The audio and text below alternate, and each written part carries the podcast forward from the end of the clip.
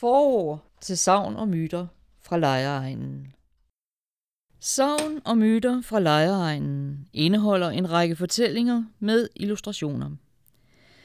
De har været bragt som en serie i bladet Letrika i årene fra 2011 til 2017.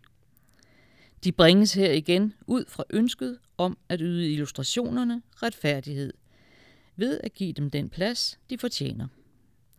Samtidig bringes en række nye savn og myter, som vi har fundet mindre egnede til en fri gendigtning på grund af deres længde. De skal dog med for at vise mængden og bredden af de lokale savn og myter. Og til nye fortællinger hører naturligvis nye illustrationer. Som barn fik jeg læst eventyr. Her mødte jeg for første gang de lumske drager, de stærke, men dumme trolde, de drilske nisser, de farlige lygtemænd og de uhyggelige gengangere.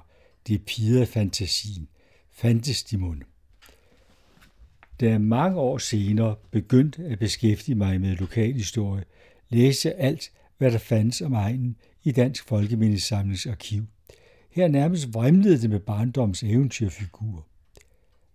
Tilsvarende gør det overalt i landet, og historierne ligner hinanden. Nogle af historierne er vandrehistorier, der fortælles over større områder og i flere lande. Når historien vandrer, udskiftes person og stednavne med lokale, men beretningen er den samme. Enkelte gange kan man, som i fortællingen om jomfrukilderne, stedfæste oprindelsesstedet, men det er undtagelsen. Savn og myter har altid et udspring. Det almindeligste er jo nok menneskets trang til at forklare det uforklarlige. Hvor kommer de vældige vandreblokke egentlig fra? Hvem har dog bygget jættestuerne? Det kan mennesker ikke have gjort. Hvorfor springer der pludselig en kilde op af jorden? Så må vi ty til trollene, jætterne, de fromme jomfruer og Guds skaberkraft. I nogle tilfælde kan savn og myter opstå på grund af uforståelige stednavne, som med savnet om kong Skinner.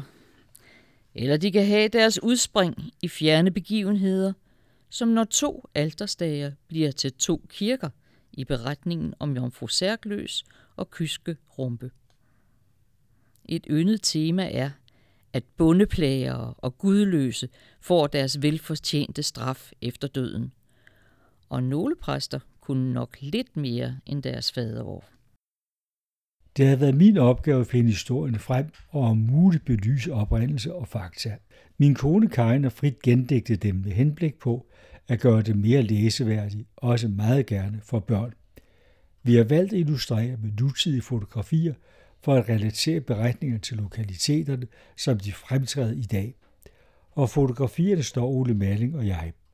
Vi vil også gerne have fotograferet dragerne, trollene, nisserne, lygtemændene og gengangene. Jeg har til det formål gentagende gange været på rette tid og sted, som torsdag ved midnat og i fuldmåne, men de lader sig ikke se. Et problem er det også, at vi mennesker har ødelagt mange af de høje, hvor trollene og nisserne boede, og at vi har flyttet alt for tæt på andre, så trollene og nisserne er fortrukket. De bryder sig ikke om vores selskab. På det sidste har kommunen endda gjort Kallekærzonen hjemløs. Den kan ikke trives under en moderne betonbro. Derfor er vi glade for, at vi har formået tegneren Paul Holst til at bistå os. Paul siger, at han er naturalist, men væsnerne fra savnene og myterne skal netop gengives naturalistisk. Paul tegnede sig overbevist om, at han har et grundigt kendskab til dem. For at kunne tegne hans trolder og troldkællinger, må man have set dem, og jeg tror også, at han har kendt Tyre Boløkse. Tyre Johansen har redigeret her, ligesom hun har redigeret i Letrika. Ejens Historisk Forening, Valsø, takker for bidragene.